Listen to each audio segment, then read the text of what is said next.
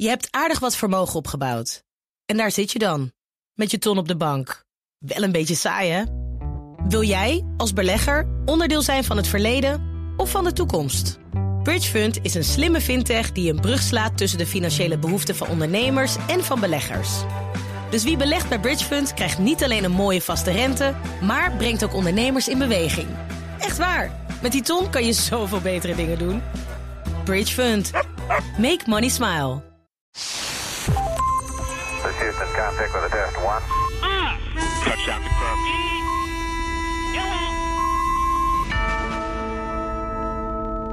Welkom allemaal bij Space Cowboys op eh, dit is aflevering nummer 88? 88. 88. Op naar die 100. Dat klinkt lekker. Ja, Voor de, dat is een de mooi getal. Back to the Future fans is dat natuurlijk een mooi getal. Laten we eerlijk zijn. Sowieso. Sowieso.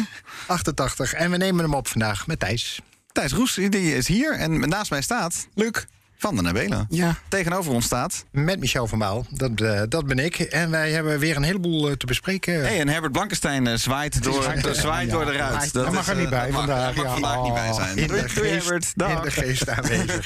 Goed te bespreken. Wat heb jij, Thijs? Het, de- allerlei kleine nieuwtjes rondom Mars. En dat blijft spannend. Ik, ik had eigenlijk het idee dat het een beetje slow nieuws weken waren. En dan vanzelf ga ik een beetje kijken naar... Goh, hoe staat het eigenlijk met missies elders? En toen bleek eigenlijk ook de- dat er afgelopen maand... best wel wat Mars nieuwtjes naar buiten kwamen. Dus dat, eh, daar ga ik het over hebben. Ja, nee, dat viel me ook op. Dus echt hele grote dingen zijn er momenteel even niet aan de hand. Maar er zijn wel heel veel leuke kleine dingen die. eh, Ja, we hebben volgens mij een hartstikke volle uitzending... ook met heel veel kleine dingen. En ik kijk weer naar het, het witte tapijt voor Luc... met alle nieuwtjes van deze maand. Ja, Luc, weer een hele het, was- het duurde eh, weer een paar afleveringen. Dus bent terug met... eh, Ja, precies. Eh, ehm, veel dingetjes over ruimtestations aan en aanhangsels. En ehm, een, een plan voor een nieuw ruimtevliegtuig.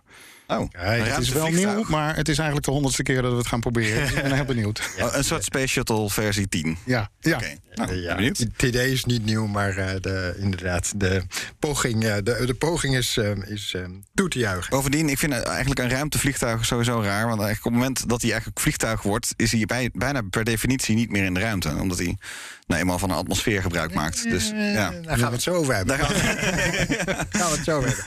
Ik heb eh, eh, drie dingen. Eén wat groter onderwerp. eh, ehm, want ik kwam een eh, wetenschappelijke publicatie tegen over de impact van eh, winterslaap bij Marsreizen. Ehm, met opmerkelijk goed nieuws voor vrouwen, maar daar kom ik zo meteen op. Ehm, ik kwam er tegen dat de NASA op dit moment wasmiddel aan het testen in de, in de ruimte is. Zo, dat is vooruitstrevend. Ja, Wasmiddel. Niet, ja, wasmiddel. ja, je moet een wasje moet kunnen toch wat. draaien. Ja. Inderdaad, gaan we het zo over hebben. En we hebben, eh, we hebben nu officieel als aarde een tweede Trojaan. Nou, hebben we het daar eerder over gehad in, eh, in de podcast eh, toen het over Lucy ging. De Amerikaanse zonde naar de, die naar de Jupiter-Trojaan is gegaan. Maar de aarde heeft nu officieel een tweede. Dus daar moeten we toch ook even... Een, een, een Trojaan, even voor de mensen die niet weten wat het is. Dat gaan we natuurlijk zo allemaal vertellen. Maar een Trojaan is een begeleider die in een van de Lagrange-punten van de aarde meebeweegt. In, eh, meebeweegt met, met de aarde in dezelfde. Wat als we daar gewoon eens even meteen op, door, op doorgaan? Wat jij wilt. Ja, Laat maar doen, joh. er is, een, er is dus een, een soort object in dezelfde baan als de aarde ontdekt. Een soort andere plan, plan- mini-planeetje. Het is geen planeetje, maar een soort rots. Ja, het is iets ingewikkelder. Kijk, we hebben het wel vaker over die Trojaan, of die, over die eh, Lagrange-punten gehad. Die, eh, die, dat zijn die plekken waar je ten opzichte van de aarde eigenlijk stilstaat en meebeweegt met, eh, met de aarde rondom de zon. Dus dan lijkt je van, op de, vanuit de aarde als het ware op een vast punt te staan. De aantrekkingskracht van alle objecten is ongeveer hetzelfde, Ja. waardoor je ongeveer stil hangt. Iets ingewikkelder, maar ja, inderdaad. Ja. En dat, eh, en dat James is ook Webb, waar- James, ook. James Webb hangt er ook, maar dat is, eh, dat is L2. Dat is helemaal aan de achterkant. Dus achter de, de aarde. Dat is superhandig, want dan heb je altijd de maan en de aarde... en eventuele straling en de zon heb je allemaal aan dezelfde kant achter je. Weet je. Dus dat is, eh, dan kan je je schild die kant op richten, richten. heb je geen last meer van. Hm. Ehm, eh, hier gaat het over de punten L4 en L5. Die zitten aan de zijkant. Eh, en daar zitten ook twee van die punten. Die zijn in principe stabiel. Eh, en daar heeft Jupiter bijvoorbeeld echt duizenden planetoïden verzameld, ingevangen eigenlijk. Die, die daar in een soort van wolk met Jupiter in zijn baan meebewegen. Nou, de aarde heeft die, die twee punten ook pakken bij 80 miljoen kilometer van de aarde, dus best een eentje weg. En daar, daar hadden we er één van. De aarde is ten opzichte van de zon vrij licht, dus het is voor de aarde veel moeilijker om daar iets in te vangen. We hadden er één officieel, en dat was, dan moet ik even spieken trouwens, 2010 TK7, om precies te zijn. Heel aantrekkelijk. naam. Mooie namen weer. Ja, en, er, en er was een, eh, een verdachte mogelijke nummer twee. En nu hebben ze na uitgebreide observaties en het teruggraven in allerlei archiefbeelden... hebben ze hebben ze onderzoek gedaan naar die baan van eh 22XL5. eh, en hebben vastgesteld dat dat inderdaad ook een Trojaan is. Dus die zit inderdaad in dat eh, Lagrange-punt. Verwachting is niet dat hij daar eeuwig zit. Kijk, die, eh, die Trojanen van Jupiter zitten daar echt eh, miljoenen jaren, zeg maar. Deze wordt naar verwachting, na een paar duizend jaar... zal die er vermoedelijk wel uitvloepen. dus hij is niet eh, super stabiel.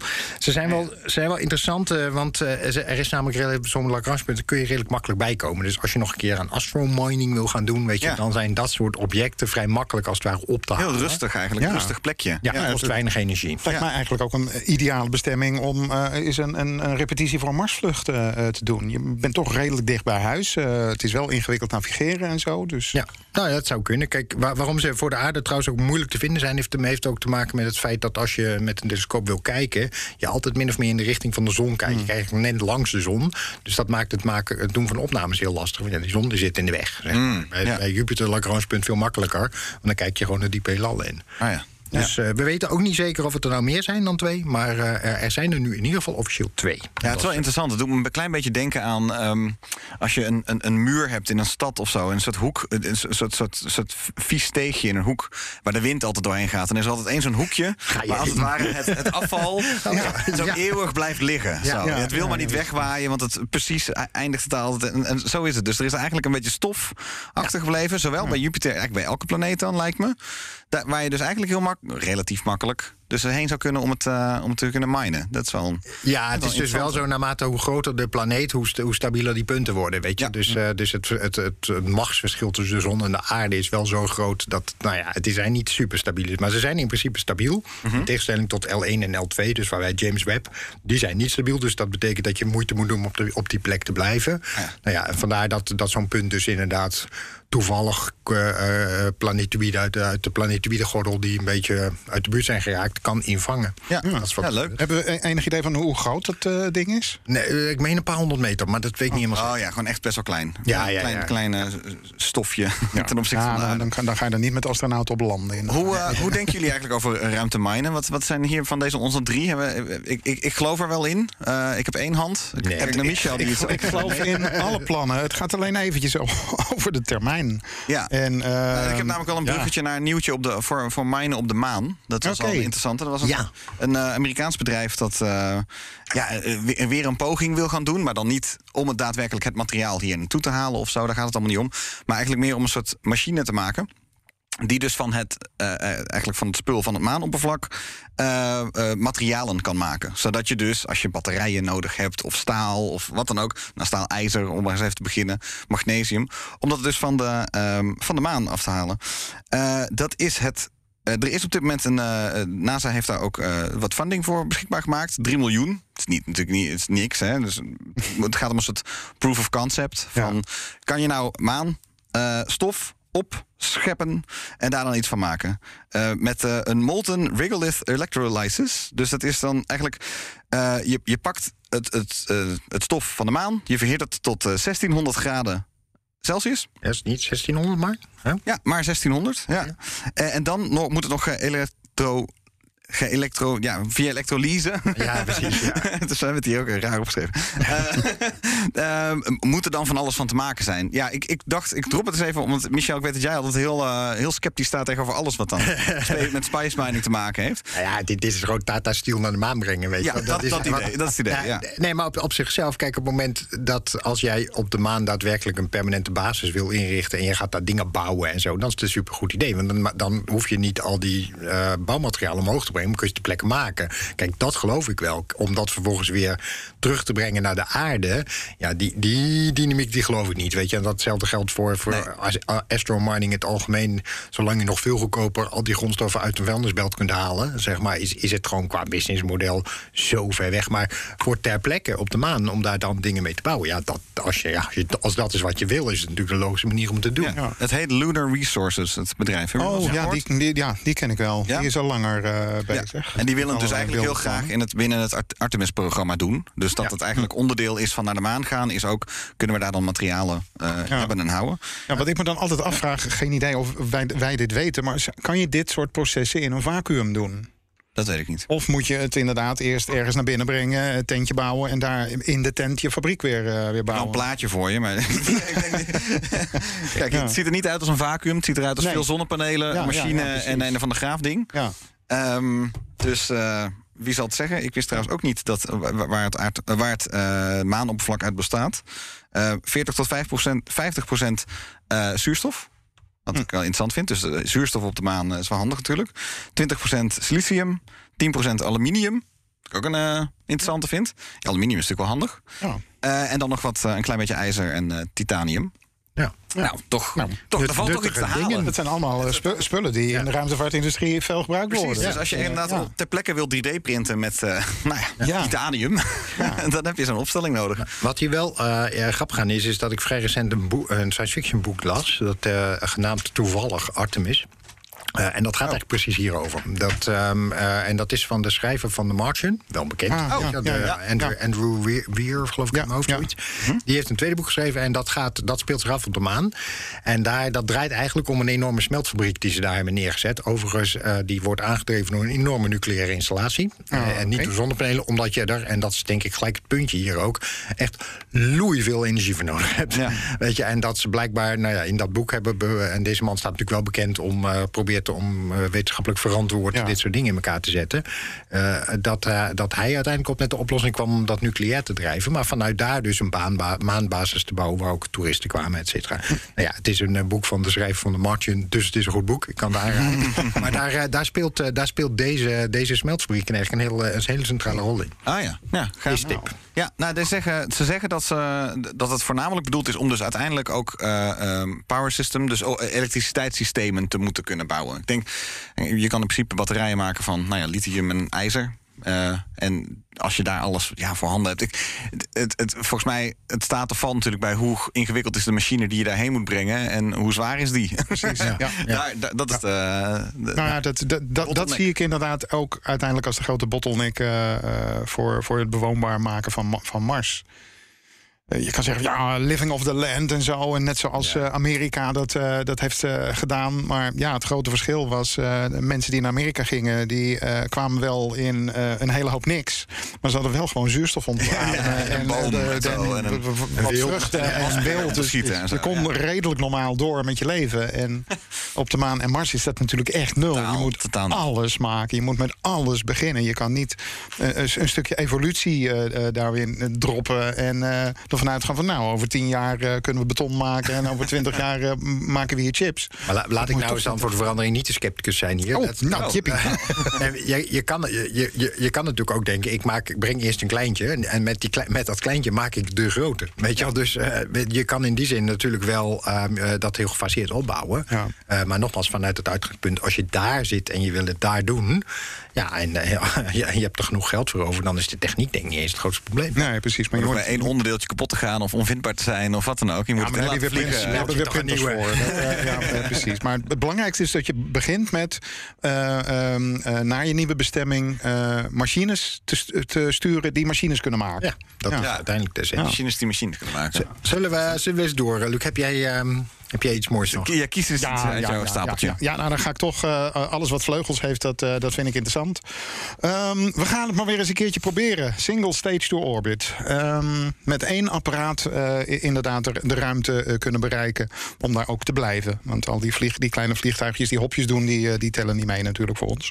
Ehm, Radian, een ehm, ehm, lucht- en ruimtevaartbedrijf uit eh, Washington State, eh, stelt eh, voor om een, ehm, een ruimtevliegtuig te gaan bouwen. Aangedreven door eh, drie grote raketmotoren. Zouden vijf mensen mee, eh, mee moeten kunnen en iets van 2,5 ton vracht. En zij denken het te kunnen. Ehm, wat ik heel opvallend vind is dat eh, een van de, van de co-founders van het bedrijf Radian, meneer Holder is, die destijds bij Boeing hoofd van het X-33-programma was. Ehm, nou, dat is eigenlijk de laatste keer dat het, dat het heel groot is geprobeerd. Ehm, destijds is het, eh, ik geloof kort na 2000, eh, fout gelopen. Toen ze ehm, de brandstoftanks van redelijk exotische ma- materialen aan het testen waren. En die scheurden. En nou, een jaartje later is toen het hele project eh, gecanceld. Dus ehm, die meneer Holder weet in ieder geval wel waar hij mee te maken heeft. En waar hij aan, gaat, aan gaat beginnen. Ja, nou, zoals inderdaad ook in artikelen naar voren komt, het wordt een beetje als de heilige graal eh, beschouwd. Ehm, zelfs eh, SpaceX, wat ontzettend met eh, eh, herbruikbaarheid bezig is. Ehm, ja, de tweede trap van, van een ruimtevaartuig, dat, die gaat nog altijd verloren. En eh, tot Spaceship operationeel is, gaat het ook eh, zo blijven. Starship, ja. Ja, Ja. dus ehm, ja, het, het is een, een hele interessante. Ze zitten ontzettend aan het begin. Eh, ze hebben nu iets van eh 27,5 miljoen dollar opgehaald om eh, het research te, eh, te gaan doen. Ehm, eh, in totaal hebben ze nu 32 miljoen eh, beschikbaar. Nou, in ruimtevaartwereld is dat natuurlijk niet zo gigantisch veel als je, als je zoiets eh, wil, eh, wil gaan doen. Maar het, het is wel een interessante. Ik vind het eh, opmerkelijk dat iemand het toch weer aandurft. Eh, eh, zeker met SpaceX op de, eh, op de achtergrond. Wat ik eigenlijk niet begrijp, is eh, dat er hier weer wordt gekozen voor het combineren van mensen en vracht in één eh vehikel. Ja. Mm. Dat hebben we al eens een keertje gedaan. En Ja. daar hebben we toch de conclusie van getrokken van nou, dat is niet zo handig. Ja. Ja. Dus ehm, nou, mysterieus, maar ja, mijn, mijn jongenshart eh, eh, hoopt natuurlijk. eh, Dat het weer eh, iets moois wordt. ja, dat het iets moois wordt. En dat het dit keer wel lukt. En dat ik er een keertje bij kan zijn als zo'n ding eh, eh, opstijgt en, eh, en landt. Maar waarom nou precies dan dit keer weer? Ze, ze, ze zeggen we- we willen Ja. graag een, een, een, lijnvluchten opstellen. Dus we willen via de ruimte kunnen of zo, extra Eh, snel. Ja, nou, ze hebben het Ja. inderdaad ook zeker wel over eh, eh, ehm, eh, eh, personenvervoer op de planeet. Dus je Ja. kan eh, heel erg snel eh, van eh, New York naar Mhm. Ja, die verhalen hebben we ook al heel vaak eh, gehoord. Dus ik ben een beetje sceptisch, maar... ehm, Even nou, voor de mensen die het willen googlen. Het is dus Radian, R-A-D-I-A-N. Dat, Ja. dat het ook in op meerdere manieren gespeld kan worden. Maar ja, precies. eh, R-A-D-I-A-N. eh, daar had ik nog niet eerder van gehoord. In dit Nee. nieuwe jaar gewoon in de, in de optimistische stand in deze podcast. Ja, ik, ik ben het wel, maar ik deel je sepsis wel hoor. Maar ik, ik vind wel. Eh, ik heb al, dit, dit is een verhaal wat ook al wat langer loopt. Weet je, het komt ook vaak terug. En het is in mijn beleving altijd een materiaalkundeprobleem geweest. Ja. Weet je, dus het, idee- het idee, zeker voor eh, point-to-point verbindingen op aarde. Weet je, dan hoef je niet door die, die lucht te vliegen, wat natuurlijk veel energie kost. Dat is helemaal niet zo'n gek idee. Eh, maar maar materi- de materiaaltechnische mogelijkheden waren er eigenlijk niet. Want je. je Als je dat moet doen met de huidige stand van zaken, of met de, de vroegere stand van zaken in ieder geval, wordt het heel inefficiënt. Want je moet een hitteschild. Nee, je moet allerlei tegenstrijdige functies in zo'n apparaat Ja, eh, ja. Want je gaat combineren. er anders weer uit, dan ga je weer in. En dan Ja. moet, je, moet je allemaal voorbereid zijn. Ja, terwijl, eh, en dat is natuurlijk met zo'n dunne pijp van staal, of waar je hem ook van maakt, weet je, die omhoog. En als je hem dan pootjes geeft, die kan mee laten landen, is natuurlijk een toppen. Weet je, is natuurlijk een veel simpelere manier van het probleem oplossen. Ehm, dus ehm, ik weet niet of we intussen bij de materiaalkunde eh, status, status zijn geweest dat we dit nu kunnen. Want wat Ja. je zei inderdaad, dat dat X33 liep ook vast op het feit dat ja, de, de ambities gewoon niet aansluiten bij wat de mat- materiaalkunde aankomt. Nee, nee, precies. nou ja, en het is, het is zeker discutabel. Er zijn hele scholen eh, die zeggen van eh, vleugels horen niet thuis in, eh, in de ruimte. Dus doodspul wat je omhoog sleept. alleen maar voor die 20 minuten dat je ze nodig hebt om weer beneden te komen. Weet je Dus waar? ehm, ja, nou ja. Het levert in ieder geval een mooie, een mooie artist impression eh, op. En die triggert mij eh, enorm. Ja, Nog één klein vraagje. Wil, willen ze het vliegendeel dan wel lucht, eh, luchtgevoed doen? Want dat is altijd de interessante Nee, meerwaarde. nee, nee, nee, Ja, nee, En, ja, en dan- dat, is, Hmm. dat is natuurlijk. Dat maakt het in ieder geval Nou. wel weer een stuk simpeler. Eh, het zijn gewoon raketmotoren die de, zuurstof aan boord van, het, eh, van het toestel eh, Nou ja, het, hebben. het voordeel daarvan is dat je het begin in de onderkant van de atmosfeer, zeg maar de lucht die daar is, kan gebruiken eh, voor Ja. je verbranding van je motoren. Hoef je dus niet mee te nemen. En die is Nee, niet te vuil, zeg maar, de lucht. Nee, doen vliegtuigen ook. Je, je gaat, in feite ga je eerst vliegen tot, tot, nou ja, wat zal het zijn, macht 2 of iets dergelijks, waar je kan komen. En, eh, en, en daarna neem je, neem je de raketmotoren het over in een, in een gebied waar je veel minder luchtweerstand hebt, omdat je veel hoger zit. Dus dat is in zekere zin efficiënt.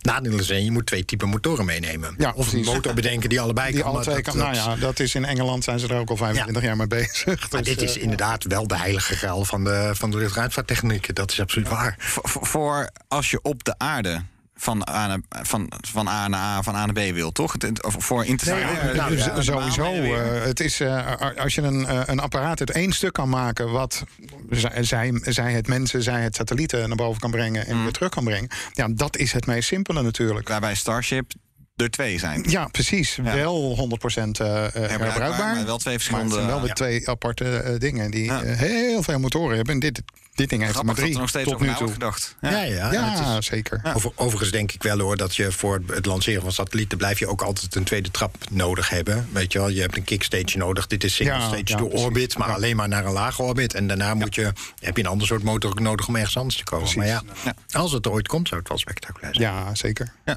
Hou hem in de gaten. Michel. Ik, eh, ja, volgens mij was jij eerst toch? Oh. Met, eh, met- Ja, we kunnen naar Mars, maar dan ben ik zo lang aan het woord. Dus Oh ja, dan, nou, dan, dan doe ik nog even een klein. Wil je een groot of een klein eh, dingetje? Het lijkt Sinterklaas een de- uitpakken. Ja, precies. Wil je een groot of een klein? Dan zullen we de, de mm, winterslaap doen? Dat is wel mooi. Nou. Oké, ja. Kwam een eh, publicatie tegen van eh, ESA eh, over ehm, onderzoek naar winterslaap voor astronauten. Nou is dat op zichzelf geen nieuw onderwerp, dat loopt al sinds de jaren tachtig. Het is natuurlijk een rete goed idee als je astronauten naar Mars wil brengen om ze gewoon vier maanden in winterslaap te leggen. Weet je wel, dat... Eten niet, plassen, poepen niet. heel precies, nou ja... Nou, Is dat zo? nou, dat even, even los. Nou, daar gaat die studie over, daar kom ik zo. Het, het heeft nog andere voordelen. Ze maken geen ruzie. Weet je, dat is ook nog wel een, een soort van voordeel. Ja, maar, dicht, ja. maar wat ze nou gedaan hebben, is eigenlijk de, de huidige stand van zaken rondom onderzoek naar, ehm, naar winterslaap. En dat zijn eigenlijk twee soorten dingen. Je hebt even, even korte, ik heb me er even in verdiept, korte biologie eh, cursus, zeg maar. Je hebt dieren die echt een wind, klassieke winterslaap doen, zoals wij dat kennen. De egel, de beer.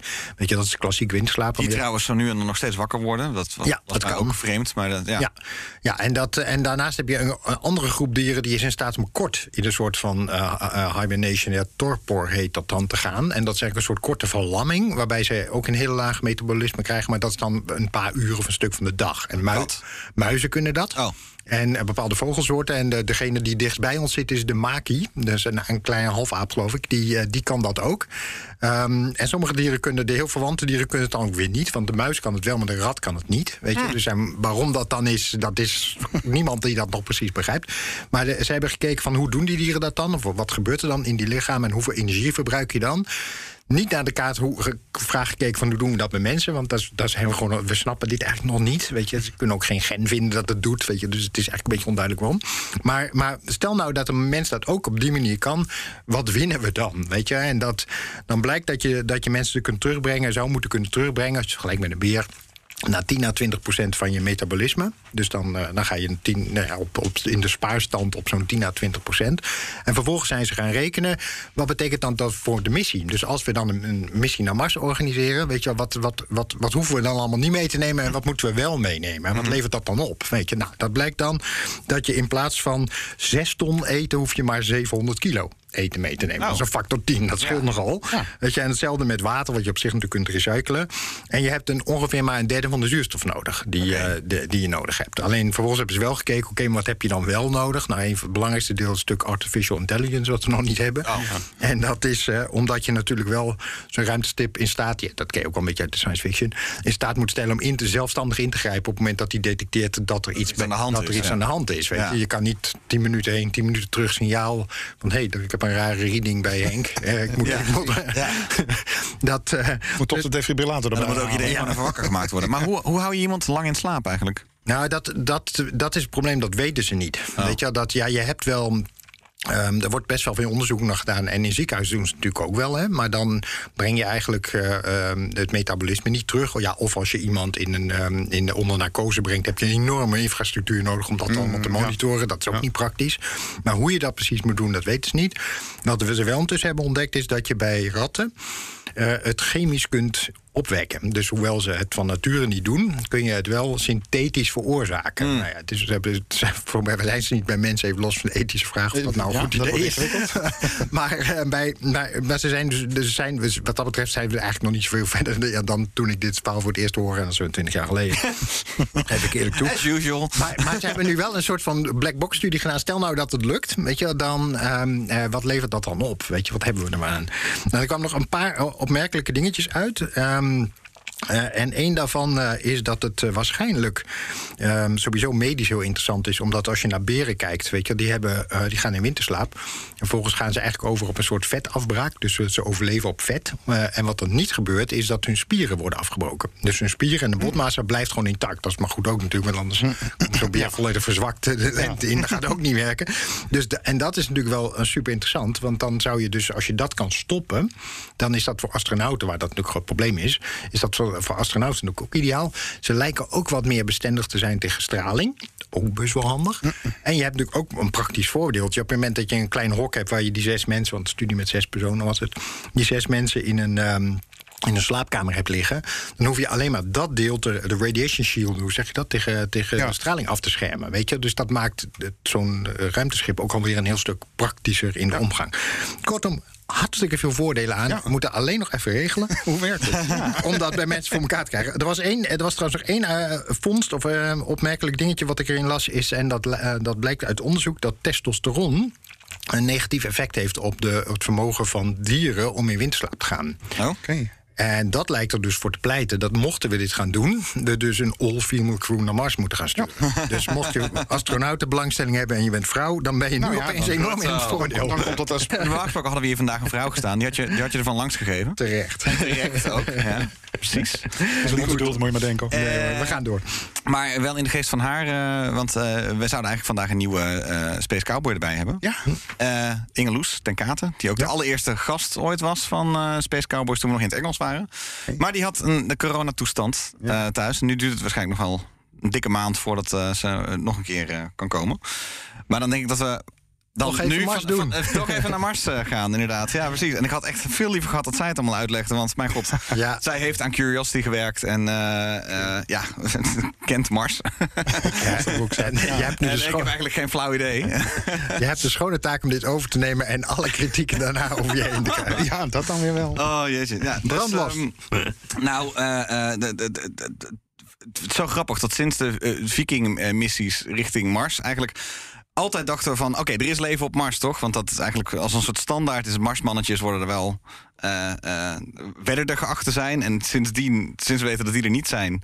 sinds de Vikinglanders volgens mij kwam erachter van... ja, die planeet die lijkt hartstikke dood. En sindsdien zijn we eigenlijk alleen maar aan het zoeken naar... zijn er nou hints dat er wel gewoon leven is? In plaats van dat we altijd maar zo van... want iedereen vindt eigenlijk dat er leven is. Of is geweest. Of zou moeten zijn. Zou moeten zijn, nog altijd. Maar we, we vinden het maar niet. En eh, ook de instrumenten, ze gaan eigenlijk maar in hele kleine babystapjes richting meer eh, bewijs die kant op. En we weten wel dat er water is op Mars, op de ijskappen. Maar er is bijvoorbeeld een dikke maand geleden alweer... is er eh, bevestiging gekomen dat er eh, water is in Vallis Marineris. Dus de, de Grand Canyon van, eh, van Mars. Zo groot als een, de, de grootte van, van, van Nederland. Een vlek zo groot als Nederland hebben ze gezien. Oké. Waar dus ook aarde moeten zijn. Dus mensen zijn meteen aan het zeggen van... eh, waar dan ook water moet zijn. Dus mensen zijn meteen aan het zeggen van ja, dan moeten we daar natuurlijk heen om, om, om dan een Marsbasis te bouwen. Dat is wel echt best wel episch als dat in die canyon, in Vallis Marineris zou zijn. Ehm, veel meer informatie dan dit heb ik ook niet. Van oké, daar heb je water. Ik heb ook nog gehoord, eh, er kwam ook nog nieuws langs. Er was dan misschien zelfs vloeibaar water gevonden. Lange tijd geleden. Dat bleek dan nu niet aan de hand te zijn. Dus misschien dat je headlines langs komen van er is water gevonden aan Mars. Maar ook tegelijkertijd, er is toch ook geen water gevonden op, op Mars. Eh, er is water, H2O, maar eh, als ijs. Ehm, en dan zijn er eigenlijk op dit moment twee rovers die aan het, eh, aan het eh, rondzoeken zijn. Dus Perse- Perseverance en Curiosity. Eh, welke wil je eerst horen? Want Curiosity, eh, die heeft... Anciëniteit, curiosity. Ja. Oké, Curiosity. Ja. Die heeft misschien een, nou ja, een, koolstof, een koolstofafdruk gevonden. Waarvan je zou kunnen zeggen dat de verhouding toch wel interessant is. Zodat we misschien zouden kunnen zeggen: Goh, zou dat misschien op leven kunnen duiden? Zo. Dat is ongeveer het hardste hoe ik het kan maken. Kool- koolstof komt op eh, verschillende manieren. Eh, je hebt koolstof waar een extra neutron in de kern zit. En dan is het, noem je het koolstof 13. Want dan heeft hij niet 12, maar 13. En dat is relatief zwaar. En leven, zeker jong leven, vindt, houdt ook van efficiëntie. Ehm, wij, hebben natuurlijk, wij zijn een carbon-based life. Hè. Wij, wij draaien op koolstof. Onze... Ons hele lichaam eh, ha- hangt aan elkaar van, eh, van koolstof. Maar leven vindt het in principe makkelijk om dat met een lichte vorm van koolstof te doen. Dus carbon 12. Dus eh, koolstof 12 en niet ko- koolstof 13, want dat is relatief zwaar. Het kan wel, het gebeurt ook wel eens. Maar in, in principe zie je over het algemeen, als ik jou zou doormeten, Luc, jou ook, dan zou je dus zien van er is een, een bepaalde verhouding, hoeveel koolstof 12 of 13 dat je hebt. En ehm, waarbij dan het overgrote gedeelte koolstof 12 is, want lichter, dus efficiënter en handig. Nu heeft dus Curiosity op eh, Mars eigenlijk relatief veel van het koolstof 12 gevonden. Waarbij ze eigenlijk, als ze naar de huidige mix kijken, kunnen ze dus op dit moment niet echt verklaren uit geologische processen. Astronomische processen, hoe dat dan gebeurd zou moeten zijn. Dus één van de mogelijke opties is. dit is ongeveer hoe hard ik het kan maken en hoe goed ik het kan uitleggen. Een van de mogelijke opties is dus dat het eh, dan een, ja, toch een signatuur van leven zou zijn, omdat het dus een rare mix is. En het, het is wel grappig, want op Mars zijn een paar van die dingen. Dus ze zijn er inmiddels ook achter dat er een soort methaan. Ja, ademing dacht is. Hè. Er ook, komt meer en minder eh, methaan in de lucht. En dat is ook zoiets van ja. Dat zou, het is wel een hele mooie of zo, een veel helderdere eh, soort van, van eh, afdruk van wat leven zou kunnen zijn. Maar men heeft de bron nog niet gevonden. Dus tot die tijd zijn zulke dingen allemaal. van, Nou ja, het, het zijn puzzelstukjes in een soort enorme puzzel, maar een groter beeld blijkt hier nog niet uit. Nee. Weet niet of jullie nog iets langs hebben gekomen dat nog een, nog een duit in het zakje van Nee, nee. hints, hints op leven Nee, doet. Nee, kijk, nu schiet ik toch weer terug in mijn sceptisch. Ah, ja, ja. Je denkt eigenlijk dat het dood is. Ja. Nou, dat, ja, weet je, het, het is hetzelfde gevaar zit hier natuurlijk als in de UFO-discussie. Weet je, we Mhm. zien een, eh, een raar vlekje en, en dus is het buitenaards leven. Kijk, wij willen heel graag eh, eh, de verklaring geloven dat het leven is, weet je wel. Maar ja, daar moet je volgens mij enorm mee uitkijken. Want ja, je weet bij God niet welke eh, ehm, eh, processen er op Mars allemaal plaatsvinden.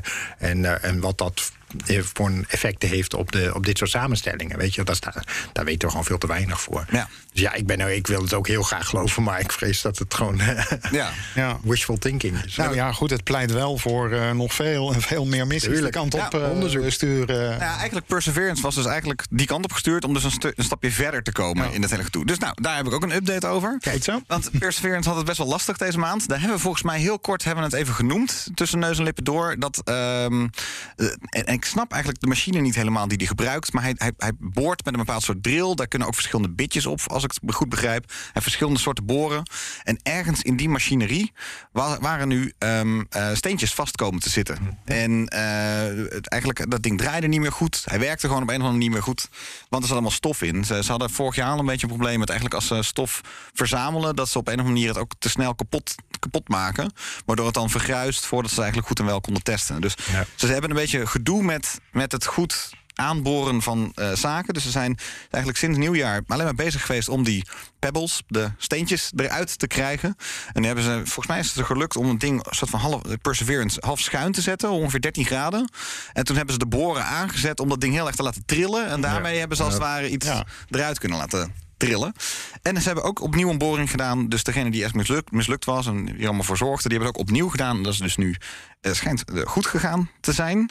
Ehm, Dit, dit is trouwens ook wel het belangrijkste argument natuurlijk voor bemande ruimtevaart. Hè? Als je een astronaut was, doe precies, allemaal, dan ja. had je dit in drie minuten Ja, opgelost. in, eh, Flinke schop Ja, tegen het ding. Ja. En, eh, ja. Je blaast hem even. Oh nee, dat gaat dan naar wind.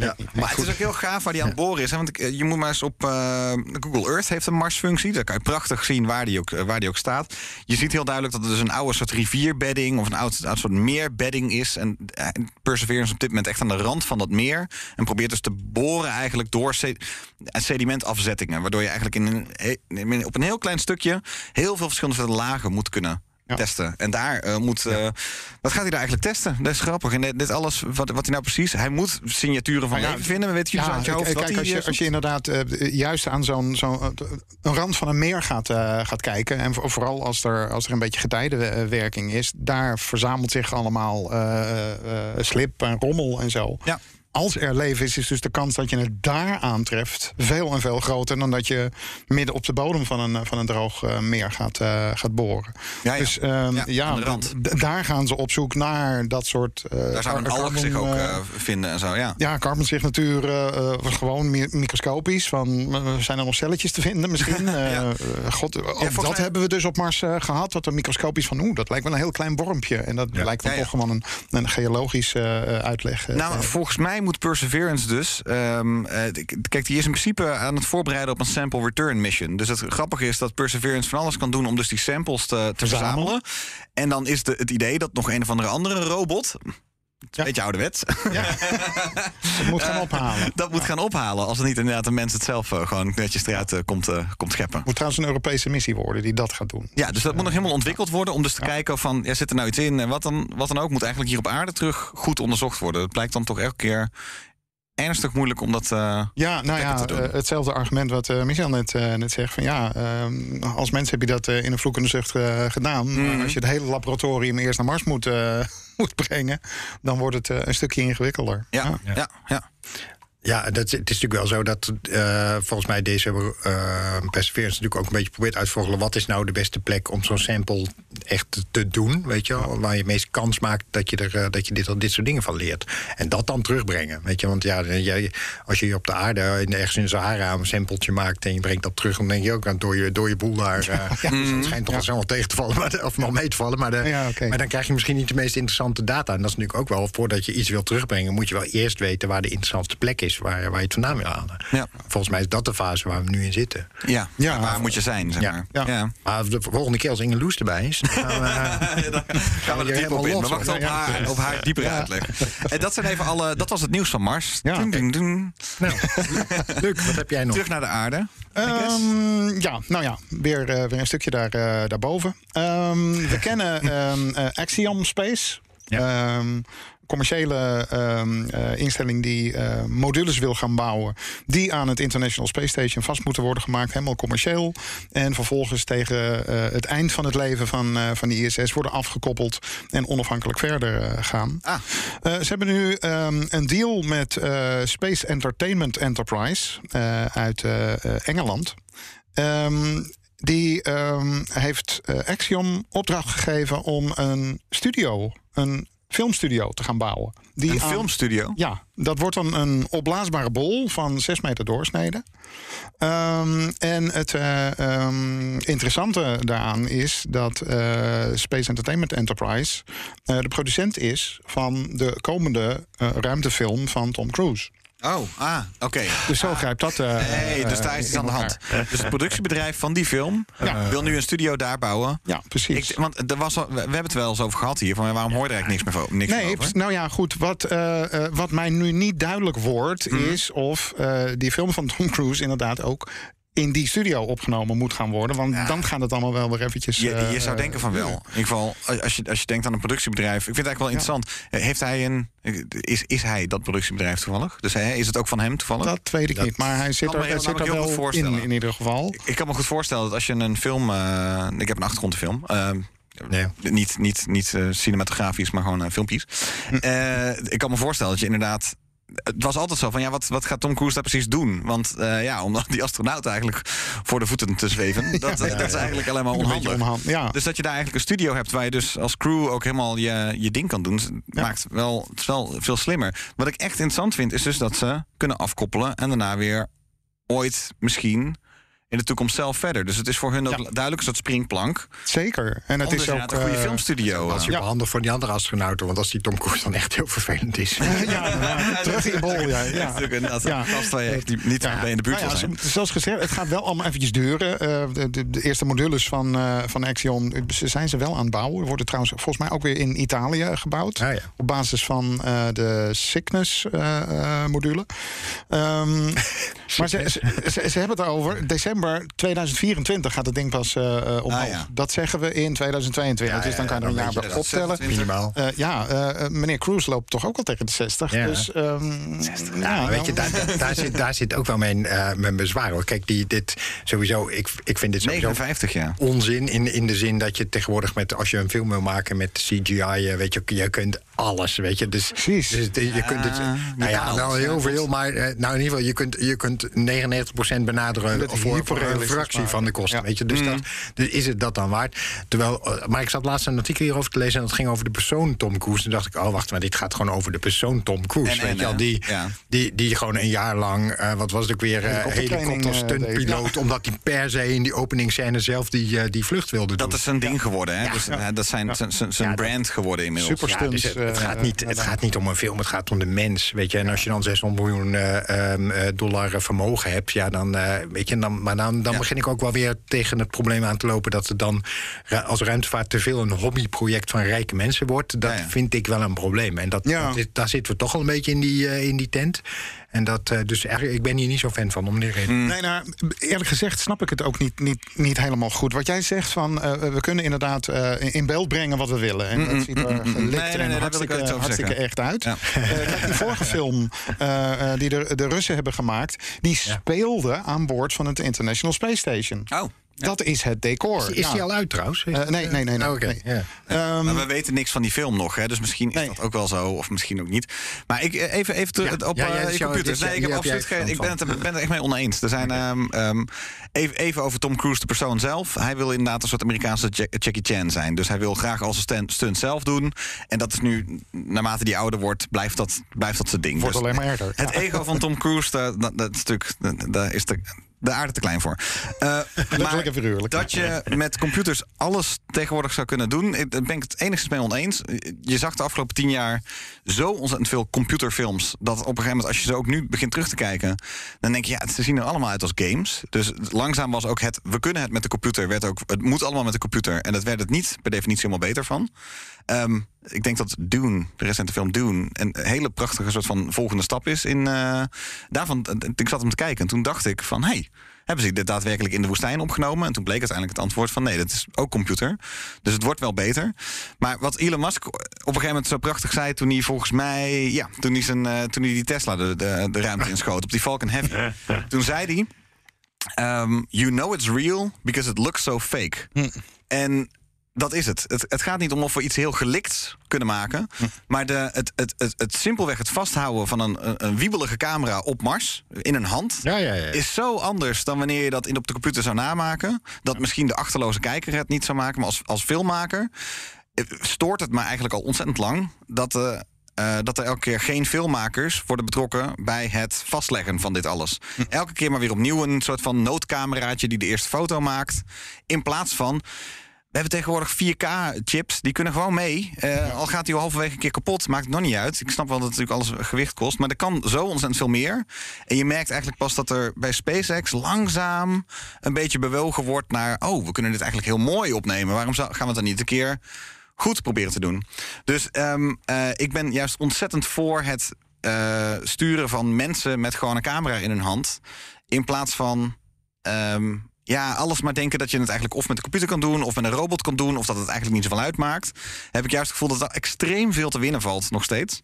Ja, omdat het te weinig gedaan wordt. Ja, maar dan hoor ik wel twee verschillende dingen. Bij de ene ben ik het helemaal eens hoor. Weet je, dat je zegt van je, je kan veel winnen door beter te kijken hoe je bepaalde gebeurtenissen, weet je, milestones eh, in, in beeld kan brengen. Weet je, en daar moet je meer professionals bij betrekken. Helemaal mee eens. Weet je, dat, eh, dat snap ik helemaal. Goede camerastandpunt en zo. Ik Ja. kan een lang verhaal vertellen waarom, ik, waarom dat in de praktijk heel ingewikkeld is. Maar het doet er verder niet toe. Mhm. Maar in dit geval gaat het echt over het maken van een Hollywood-film. Ja. Weet je? Dus een, een entertainmentproduct. Weet je? En dan denk ik van ja, dat je die zo mooi en zo gelikt en zo echt mogelijk laten voelen, snap ik ook wel. Alleen, ik vind dit volkomen over de top. En ik denk dat er een heel andere drive achter zit dan het maken van de perfecte film. En, ja. bovendien, wat- Tom Cruise... eh, nou, Tom Cruise wil eh, gewoon naar de ruimte en Ja, het is maar goede wat, wat, kan je, wat kan je met een set van 6 meter doorsnijden? Eh, Meer. Ik, Grav- Gravity is ook helemaal gemaakt eh, op de, film met Sandra Bullock. Dus natuurlijk heb- ook, was ook een uh, huzarenstukje wat betreft com- computeranimatie. Maar het is natuurlijk lastiger. Dus ik weet, ik ken het verhaal niet, inderdaad. Eh, misschien moeten ze wel een shot hebben dat hij inderdaad gewoon als een soort losgeslagen astronaut in de ruimte zweeft. Ik noem maar iets. Dan is dat toch allemaal veel makkelijker en beter te doen. Eh, ja, het is, de, de, de uitdrukking is een beetje alles wat je op beeld direct al kan doen, hoef je niet in post eh, later Ja. tien keer zo lang over te doen. Want het kost ongeveer factor 10. En als het Hollywood is, misschien nog wel factor 100 langer om het allemaal in eh, postproductie te doen.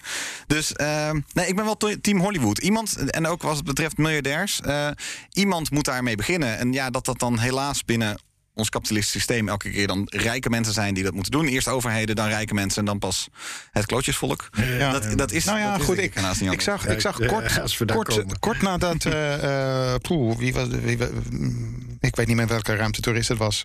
Die zijn eerste vlucht, nou ja, de Bezos of uh? Branson. Oh. Ehm, verscheen er een, in een Amerikaanse krant een, een, een mooie cartoon. Eh, dat was een, eh, een tekening gebaseerd op de foto die van de allereerste eh, gemotoriseerde vlucht van een vliegtuig van de gebroeders Wright eh, was gemaakt. En er stonden twee mensen naar eh, te kijken. En één zei van, kijk, dan heb je weer zo'n speeltje van miljonairs. dat zit er natuurlijk nog wel achter. Ja, nou. we weten niet waar het Ja. toe gaat leiden. Nee, en maar- kijk, als je, het, als je het nu inderdaad ook hebt over eh, SpaceX moet veel meer met, met Hollywood doen. Ehm er loopt natuurlijk nog die eh vlucht Dear Moon van die ontzettend rijke eh, Oh ja. Japanner, die kunstverzamelaar. En Ja. Dat zou wel eens een hele goede impuls eh, eh, kunnen, kunnen zijn om de kunst serieus aan boord eh, Ja. te nemen. En waar dat dan toe gaat leiden, ja, dat weten we nog. Nee, maar, maar dan toch, toch nog weer even mopperen. Weet je, als, vorig jaar. Compenseer positiefs. optimisme Ja, ja. Vorig jaar, nee, maar dat, de, door naar het klootjesvolk met name. Hè. Vorig jaar was het jaar van het begin van de, van de echte kick-off. na twintig jaar van, de, van het ruimtetoerisme. Nou, dat, de, de, ik weet niet wat jullie ervan hebben meegekregen. nadat die eerste twee eh, met veel, veel bombarie eh, gep- eh, gepromote events. Maar volgens mij is er vrijwel niets meer gebeurd daarna. Hè? Nee, en dat. nee. ehm, eh? Aandeel Virgin Galactic is ingestort. Ja, eh, ja, ook. Precies, dat, die hadden geloof ik geprojecteerd dat ze, de, dat ze dit jaar 719 miljoen euro zouden omzetten. Dat is bijgesteld naar eh, een, een, tiende of zoiets dergelijks. Weet je wel, dat... eh, Nee, en Bezos die kan nog niks. Hè. Die heeft eigenlijk nog geen werkend ding. Dus dat, eh, ja, Dus ja, omhoog en omlaag, een soort maar Maar ik zou zeggen, laten we het er over tien jaar nog een keer over hebben. Maar ik, zet, nee, ik zet in op, eh, op eh, eh, zeer weinig verwachtingen. een kleine positieve ontwikkeling Ja. dan. Want een paar dagen geleden hebben jullie die SpaceX-lancering gezien van die Falcon 9. Die, nou, wat ging die eigenlijk doen? Een van een Space Met. Ik weet niet eens wat hij precies Ja, deed. die- die die- Italiaanse, die, Italiaanse bracht- radarsatelliet, toch? Ja, Italiaans. ja, precies, dat was het. En dat ding werd drie, vier keer uitgesteld. En dat was jammer, want eh, ehm, de, het, het launch window was rond zonsondergang. En Oeh. ja, lanceren met zonsondergang is altijd al te gek. En je zag dus dat ze bij SpaceX echt even hebben nagedacht van... hey, dit wordt een hele mooie, want ook de banner van die lancering was al een, een, een soort Falcon 9 tegen zonsondergang. Ze wisten waar ze mee bezig waren. Dus live, in 4K, waanzinnige beelden. Hebben jullie eens gekeken toevallig? Nee. Terug, eh, niet live gekeken, Nee, maar ik dat, Nou, eh, het- het, is, Je wist het is nog niet nooit in zoveel detail Het is eh, nog nooit in zoveel is detail zo prachtig, Ja. zo prachtig vastgelegd. Het is een grondcamera die de hele tijd de raket blijft volgen. Dus je ziet gewoon de volledige stage separation. Je ziet die anderen terugvliegen. Nou, dat was vrij lastig om het allemaal perfect in beeld te blijven houden. Maar het begin was er. Ja. Ehm, dus dat was te gek om te zien. Het feit dat dat ding landde tegen zo'n zonsondergang. Het, was, het zag er allemaal zo eenvoudig uit. Alsof het, alsof het echt kinderspel Alsof het was. Hollywood was. Alsof het Hollywood was, ja, precies. Dus ik kan, eh, als je nog een mooie lancering wil zien... of Ja, hoe, je het ja, goed, het hoe je het goed in beeld brengt... die van afgelopen Het is on- ongekend. De eerste zondag. fotootjes, e- eerste Ja. fotootjes waren van... eh, oh jeetje, je kan zelfs de motor van de tweede trap zien. Maar je ziet dus ook... Infraroodcamera. Ja, je ziet dus ook het eh, eh, afwerpen van de, van de neuskegel. En je ziet de satelliet op het puntje Oh. van de tweede trap zitten. Allemaal vanaf de Dat is wel grond. bijzonder. Ja, nou ja, Het, het had ook eh, te maken met, eh, met de inclinatie. eh, Want hij, eh, de raket vloog dus redelijk langs de kust van Florida. Zodat ehm, ja, hij kwam gewoon veel dichter bij, eh, bij de camera's eh, vandaar. dan we gewend Ja. zijn. Ja. Dus, En je- en dat nog eens met perfecte lichtomstandigheden. Ja, Ja, En, een kijktip en een leestip in deze podcast. Ja, precies. ja, precies. ja, Maar we gaan hem terugkijken. Het doe nog een recept en dan zijn we er. Het deed me deugd dat je dus kon zien aan de manier waarop ze het vast hadden gelegd... dat ze er echt goed over na dus Ja. toen hij ook terugkwam, was het een te gek nieuw, volgens mij... infraroodshot van eh, eh, de raket die ging landen. Dus dat zag je ook, als, als dat ding op zo'n schip landt... dan is altijd de camera een beetje... Ja, doet het niet goed en die valt even verbinding, weg. en dat, maar eh, niks van dat alles. Dus eh, Ja, ja dat is ook het, het voordeel van terugkeren naar de lanceerbasis. Dat, eh, eh, Herbert is er niet, we kunnen lekker lang door. Eh, Luc, Luc, heb je nog wat? Eh, ja, ehm, de NASA Office of Inspector General heeft eens een eh, eh, audit gedaan. En ehm, Oei. hun, vra- ja, hun vraag is: hebben we wel genoeg astronauten? Ehm, Is daar ook al een, eh, een, een mensen tekort? Ja. Ja, die willen ook allemaal deeltijd werken ja, tegenwoordig. nou ja, goed. ze, ze, ze hebben het erover van. gewoon eh, thuis zijn, eh, ja. Ja, ja, misschien. Nou, gelijk hebben ze. Ehm, ze hebben het erover van... eh, we, we hebben de komende vijf jaar zo'n zo'n drie, vier astronauten nodig... die aan boord van het eh, ruimtestation zitten. Maar we zijn natuurlijk ook eh, langzaam aan het voorbereiden naar Artemis. Eh, er moeten maanlandingen worden, eh, worden uitgevoerd. Er moet getraind worden. Er moet Capcoms zijn. Er moeten reserve zijn, want iemand kan ontslag nemen... of doodgaan of eh, invalide eh, raken. En, en daar had ik eigenlijk ook nooit aan gedacht. Er moeten ook astronauten zijn die de media af en toe te woord staan. Oh ja. Ja. En ze zijn eens gaan rekenen. En ze zeggen van ja, dit is allemaal veel te krap. Ehm, komt ook zelfs kritiek van eh, in principe is Artemis 2 eh, redelijk dichtbij. Die missie als SLS eh, dit jaar eh, succesvol vliegt, zou Artemis 2 eh, twee of drie jaar daarna kunnen gaan plaatsvinden. Maar de bemanningen zijn nog niet eens bekend gemaakt. We weten niet wie- er gaat trainen. En ja, dan kan je eigenlijk je, je staartje niet, niet helemaal maken. En kijken of je er wel genoeg hebt. Dus ehm, ja, er is gezegd van jongens, ga dit beter coördineren. Ga ook gewoon de skillsets die al die astronauten hebben beter vastleggen. Want dat schijnt ook niet erg eh, eh, te worden gedaan. Nou ja. En dan, ja, eh, heel erg modern natuurlijk, wordt er ook gehamerd op. Ja, we moeten ook wel de diversiteit hebben. Kijk, kanten, er- ja. Er wordt al ontzettend gezegd van de eerste missie met astronauten die gaat landen op de maan, zit een vrouw bij. Tuurlijk. Ik ben er ze- zelf van overtuigd dat die ook als eerste de volgende voet op de maan dat gaat, eh, zal gaat. Terecht zijn ook. Ja, ja, precies. Dus ehm, ja, ehm, een hele opmerkelijke. Deze had ik eh, niet zien aankomen. Nee, is leuk. Er is vanuit de techniek eh, natuurlijk van alles op en aan te merken over, eh, over SLS en het management eh, eh, van, eh, van het Artemis-programma. Is uitgesteld, hè, trouwens. Nieuws. de roll- rollout, ja, ik, dacht, ik ga het er niet eens over hebben, maar Nee, nee, even ja, zodat goed, alle luisteraars weten... er zou een test aankomen, is uitgesteld. Ja, ja, precies. eh, we dit horen in de, in de lente zomaar weer wat. Dit rapport kan dus ook weer twee jaar in de la. ja, precies. Zo Nee, ik vind wel, zou er niet gewoon nog een enorme pool zijn van... Ja, er zijn de afgelopen jaren zoveel calls voor astronauten geweest. Ehm ja, daar niet een enorme pool van mensen die het net niet gaan redden? Jawel, jawel, maar het is natuurlijk heel duur en eh, heel intensief om, om mensen operationeel te houden. Hè. Kijk, ik bedoel, er zijn, ehm, eh, dan, dan moeten mensen eh, eigenlijk continu blijven trainen. Weet je, je moet heel erg op je gezondheid blijven letten. Weet je, dus als je in die astronautenpool zit, weet je, dan, dan moet je daar als organisatie heel veel in investeren om iemand operationeel astronaut te laten zijn. En als je dan geen werk voor hem hebt, ja, dan is dat is Ja. voor niemand goed.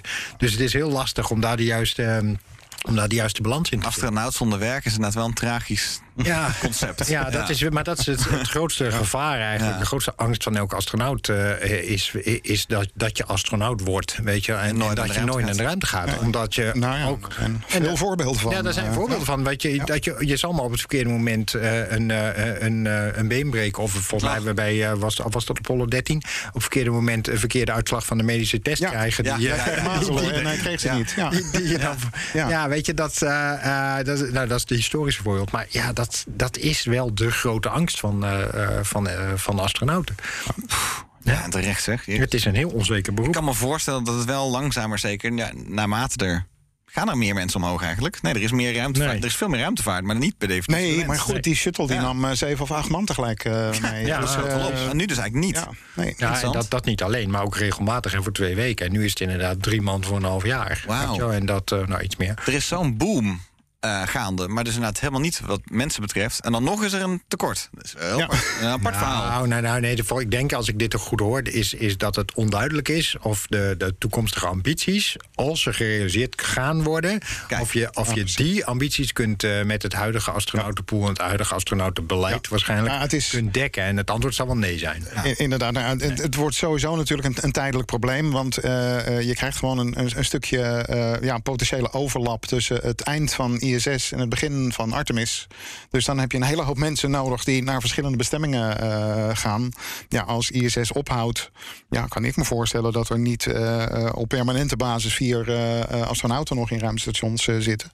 Eh, misschien in commerciële ruimtestations, maar dat zijn dan misschien geen NASA-astronauten. Nou ja, et cetera, Dus als je onder de 30 bent, dan moet je maar eens gaan nadenken. Ja, Van, eh, precies. wanneer- Ik ben 39, lijkt me te oud, hè? Kan niet meer. Ja, nee, dat, Nee, dat is te laat. Ik ben Ja, het op zich, op zich ben je, ik ben niet te oud hoor, maar het, het, het, is de investering niet meer waard. Je bent de investering niet waard. In Nee, de zin, je, bent gewoon niet lang, lang genoeg meer inzetbaar, helaas. Mm.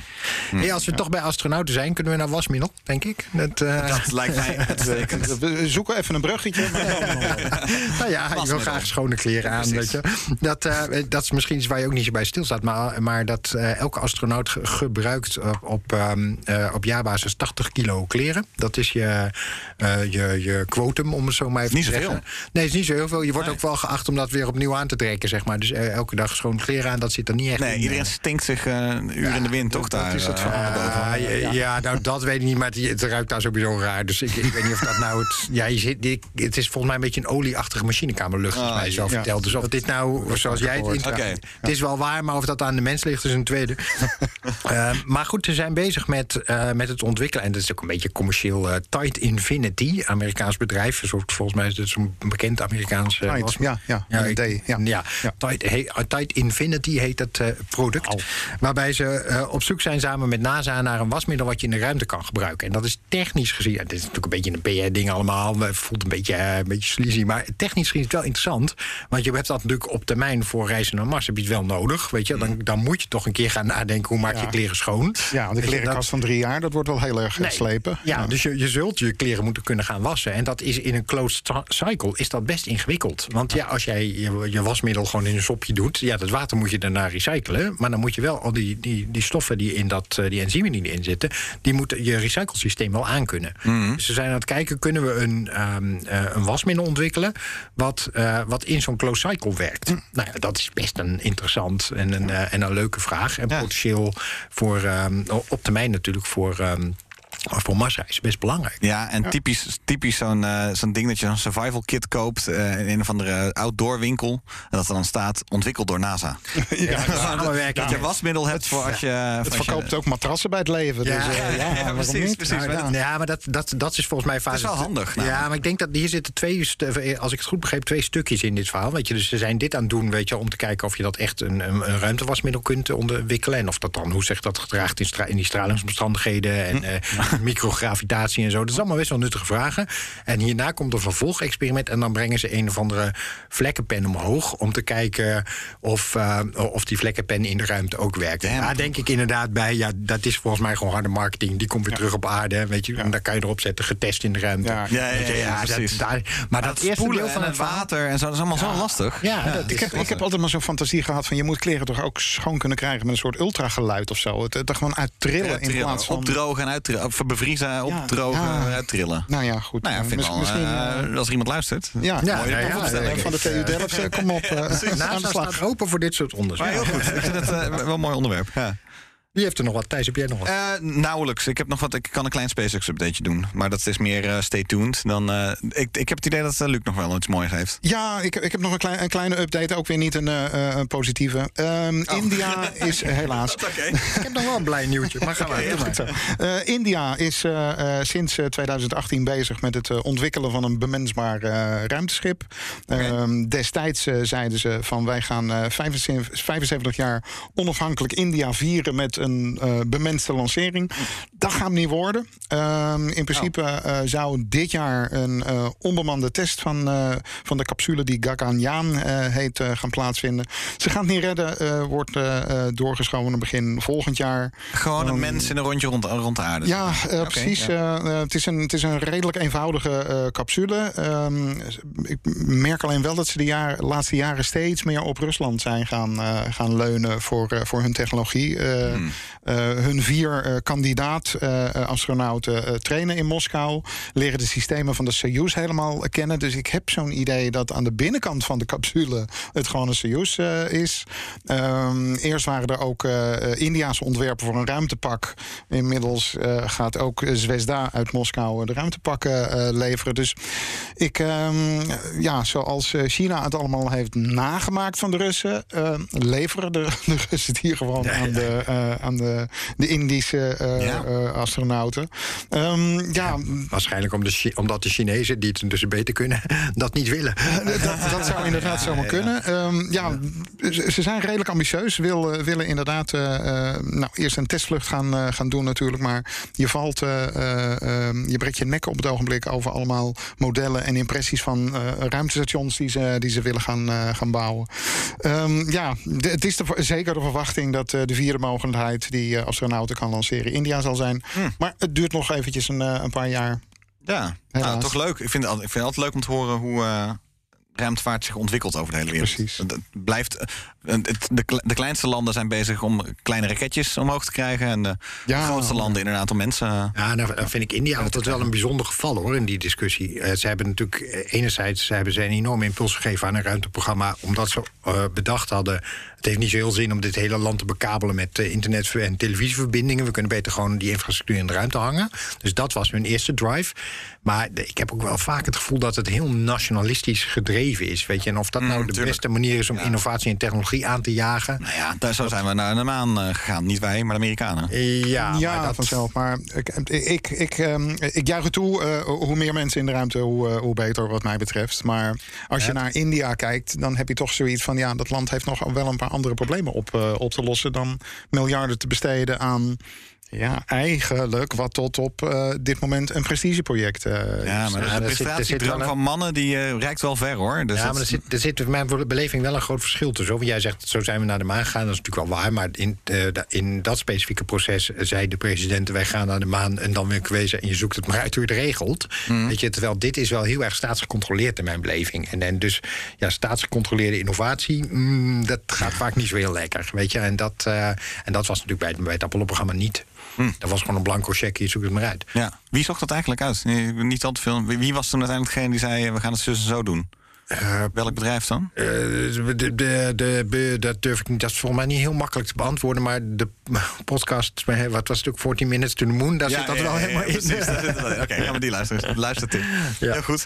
Eh, Jij had nog iets positiefs. Ik heb nog een. oh, eh, positief. Ik heb ook nog iets positiefs. Nou, doe jij eerst maar dan. Ja, oh, oké. Nou ja, in, eh, in, in Texas is het nog steeds van alles aan de gang. Rustig. Rustig en van alles aan de gang. Dus ze zijn daar eigenlijk dus de, de basis aan het bouwen... die eh, de test en De lucht in moet krijgen van SpaceX.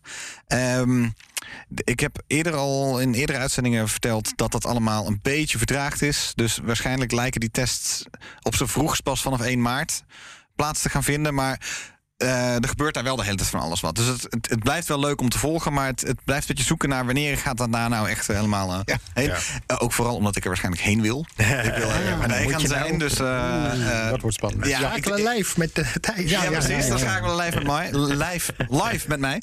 maar, eh, maar ik, denk in, ik denk dat ik er in april in de buurt kan zijn. Dus eh, midden april. En volgens mij is dat toch een redelijk, eh, redelijk strategische keuze. Want in maart zal er ook van alles wel gebeuren. Maar de vraag is een beetje hoe lang wordt het dan vertraagd? En, en Ja. wat gaat er dan gebeuren? Bijvoorbeeld ook al eerder gezegd dat Booster 4 het waarschijnlijk niet ging worden samen met Starship 20. Maar die staan er nog steeds. Dus het zou zomaar kunnen dat het wel zo is. Raptor 2 wordt daar heel erg getest. Dus de nieuwe motor die onder de volgende Starship, eigenlijk de nieuwe iteratie de V2 moet gaan hangen, die wordt volop getest. Dus daar kan je wel eens. Dit is ook al gedaan, flinke wolken en zo. Nou. Schijnt goed te gaan. En dus, dus hou dat in de gaten. Blijft leuk om te volgen. Eh, een ander klein Stars, eh, SpaceX nieuwtje is dat er een premium versie van Starlink is. Dus Starlink, hè, je kan tegenwoordig internet van de ruimte krijgen. Het werkt al, er is nog een wachtlijst. Maar het groeit als een idioot. Het is ontzettend concurrerend eigenlijk met eh, alle andere oplossingen. Zeker die in de ruimte er zijn. Maar het, het concurreert ook al met... niet. Die zijn er dus niet. Nee, en de- het concurreert dus ook al met, eh, met eigenlijk eh, slechte DSL'tjes in het buitengebied. Ehm, en het werkt al. En er zijn... ehm, nee, ik ga geen getallen noemen. Ik heb wel een keer getallen langsgekomen. Ik heb even, weet het even niet. Maar er komt dus nu blijkbaar ook een premium versie. Dus ze gaan het opsplitsen in twee verschillende soorten verbindingen. Dus je kan een duurdere snellere verbinding krijgen. Dus ja, voor bedrijven is het dan eh, bedoeld. Dus eh, slim weer van een maskbedrijf. Gewoon die snapt altijd wel hoe die overal geld uit moet Ja. squeezen. Dus in dit geval is het weer, nou ja, de mensen die het kunnen betalen, die eh, mogen met een premium het doen. En ik, voor, er is ook een nieuwe dish, hè? Dus eerst was het een soort pizzadoos en nu is het een, een soort vierkant ding. Kijk, dit is hem. Vier, vierkant Ja. ding. En eh, voorheen was het ook zo dat dat ding met verlies werd verkocht. Het kost iets van 500 dollar of zo om hem aan te schaffen. En dan 100 dollar per maand. Deze prijzen zullen allemaal wat hoger zijn. Ik denk ook om die kosten wat eh, te kunnen drukken. Want zolang als dat ze nog geen eh, opgeschaalde productie hebben van die dingen... moeten ze ook geld bijleggen voorlopig op, Ja. op elke die ze verkopen. Maar dan, als het abonnement lang genoeg loopt, dan maken ze alsnog winst natuurlijk. Dus ehm, ik vind het heel... Wat ik heel bizar vind aan Starlink is dat het eh, volgens mij echt waanzinnig revolutionair is. En een klein beetje onder de radar stiekem is uitgerold over de hele aarde. Eh, want je kan het dus nu. Ik, ik, heb de laatste dingen niet gezien, maar al een half jaar geleden kon je het in het hele noordelijke halfrond eigenlijk al krijgen. Ehm, en eh, ja, ik, ik vraag me gewoon heel vaak af van ja, goh, alle, alle, alle plekken in het buitengebied die, waar je eigenlijk om vanwege infrastructuur redenen niet wilde zijn. Ja, daar kan je nu een zonnepanelen, batterijen eh, opstellingje maken, een, eh, een waterpomp en een. eh, nou ja, alle, eh, Ja. dat je je water en je riolering ook regelt gewoon. Eh, en dan kan je off the grid wonen. Met een razendsnelle internetverbinding. Ja, ik, ik vind het vrij revolutionair. Maar het, ehm, ik denk niet dat het heel erg tegen tussen de oren van mensen zit. Ja, het, kost nog steeds wel duur natuurlijk. Ja, je, nee, het is inderdaad het is 100 piek per maand. Maar ja, Ja, nou ja. ja, Nou als dat goed, extra kijk, bijkomende kosten zijn. Nou ja, het, het werkt natuurlijk vooral goed in landen eh, waarin je slechte infrastructuur hebt. En dat, eh ja, ik zijn, laat ik zijn, dat is, de, vooral de Verenigde Staten op dit Tuurlijk, vlak. ja. Weet je, dus ja, ja, maar ook, eh, ik, ik heb het hier ook wel eens over Frankrijk gehad. ja, Daar kan je, niet eens, plekken. daar kan je niet eens regelmatig een normaal mobiele telefoonsignaal krijgen. Nee. Gewoon, gewoon op de snelweg. Ja, nee, dat dus ik denk, en ook in Nederland zijn er wel plekjes te vinden. Het is wel grappig als je. Dus met de trein is het natuurlijk nog, nog steeds vreselijk. En als je van eh, Amersfoort naar. eh, Apeldoorn gaat, over de Veluwe, dan eh, zit je ook gewoon een paar minuten zonder uh, Heerlijk. Ja, waar vind je het? Je ziet alleen maar paniekaanvallen in die hele trein. Ah, als je daar, minuten als zonder je daar Instagram. net toevallig woont, dan is dat wel vrij Ja, vervelend. Ja, precies. Nee, Nee, daarom dat, is het, eh, dat klopt. Maar ik denk dat een van de, de- mijn vermoeden waarom, waarom dit in jouw beleving onder de radar zit, is ook wel omdat dat businessmodel de hele tijd zo onduidelijk blijft. Weet je, je Van hun bedoel je? Ja, je hebt, je hebt geen idee wat, wat het. Een lancering kost. Nee, überhaupt niet wat het kost, weet je wel. En eh, ehm, eh, hoe dat gefinancierd wordt, hoe dat, of dat kostendekkend kan en zo. Ja. Nou, ik, eh, het zou mij verbazen, maar ik, ik weet het gewoon niet. En dit- weet je, dat... Eigenlijk kan je zeggen, een Falcon 9 of een SpaceX-raket... die heeft de kosten natuurlijk enorm laag gebracht. Die Starlinks doen regelmatig, doen ze echt dedicated iets omhoog. Alleen maar vanwege Starlink, maar toch ook heel veel is mee, meegelift Ja. met, eh, met anderen. Ik denk dat het, ja, al, al is het een investering van enkele tientallen miljoenen... dan eh, Nou ja, kijk, ze hebben... dan- 100 euro per maand. Het is natuurlijk ook een manier om in je administratie zeg maar, een heel groot deel van de kosten die je nu moet maken om een enorm ruimtevaartbedrijf uit te bouwen naar de toekomst te projecteren. Weet je, want eh, de, je kosten maak je nu allemaal. Je maakt een. Ja. enorme om- omzet zeg maar, qua raketten en, eh, en lanceringen.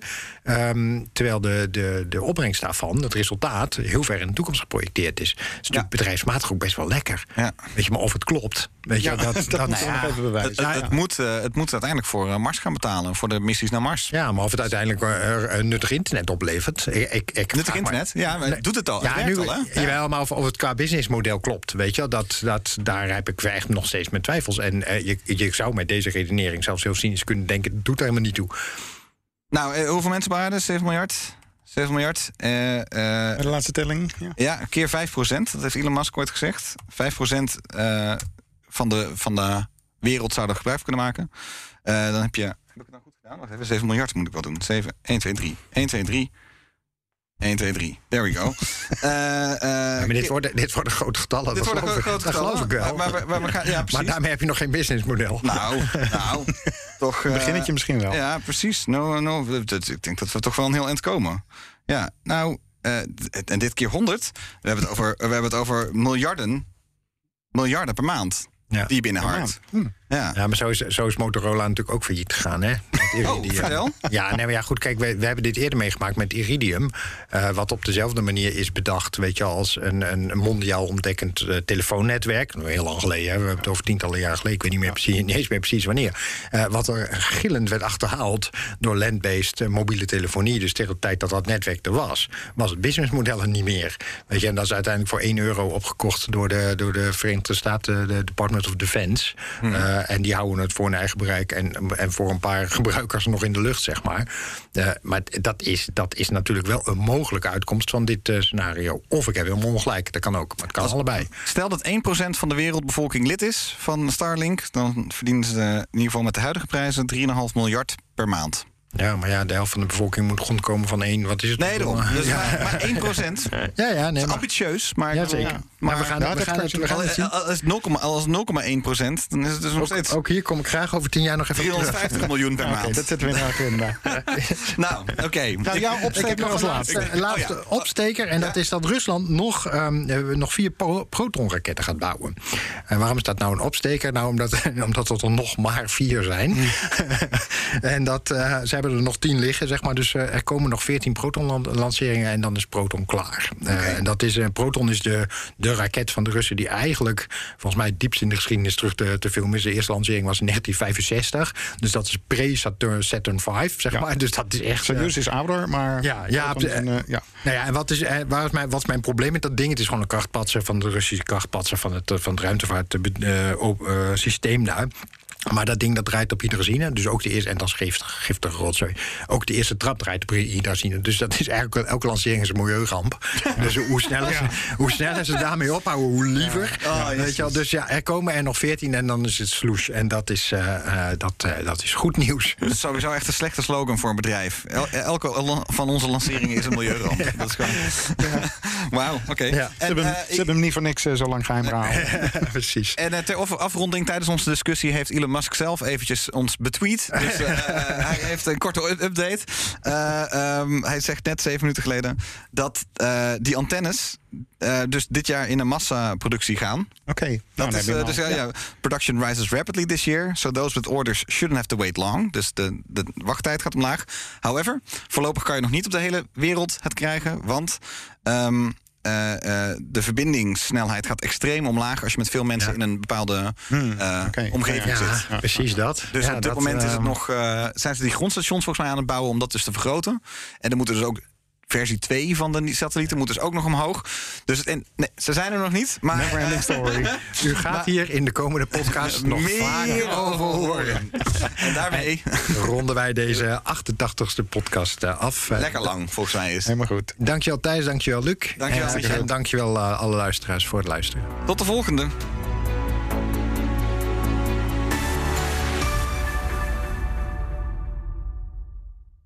Je hebt aardig wat vermogen opgebouwd. En daar zit je dan, met je ton op de bank. Wel een beetje saai, hè?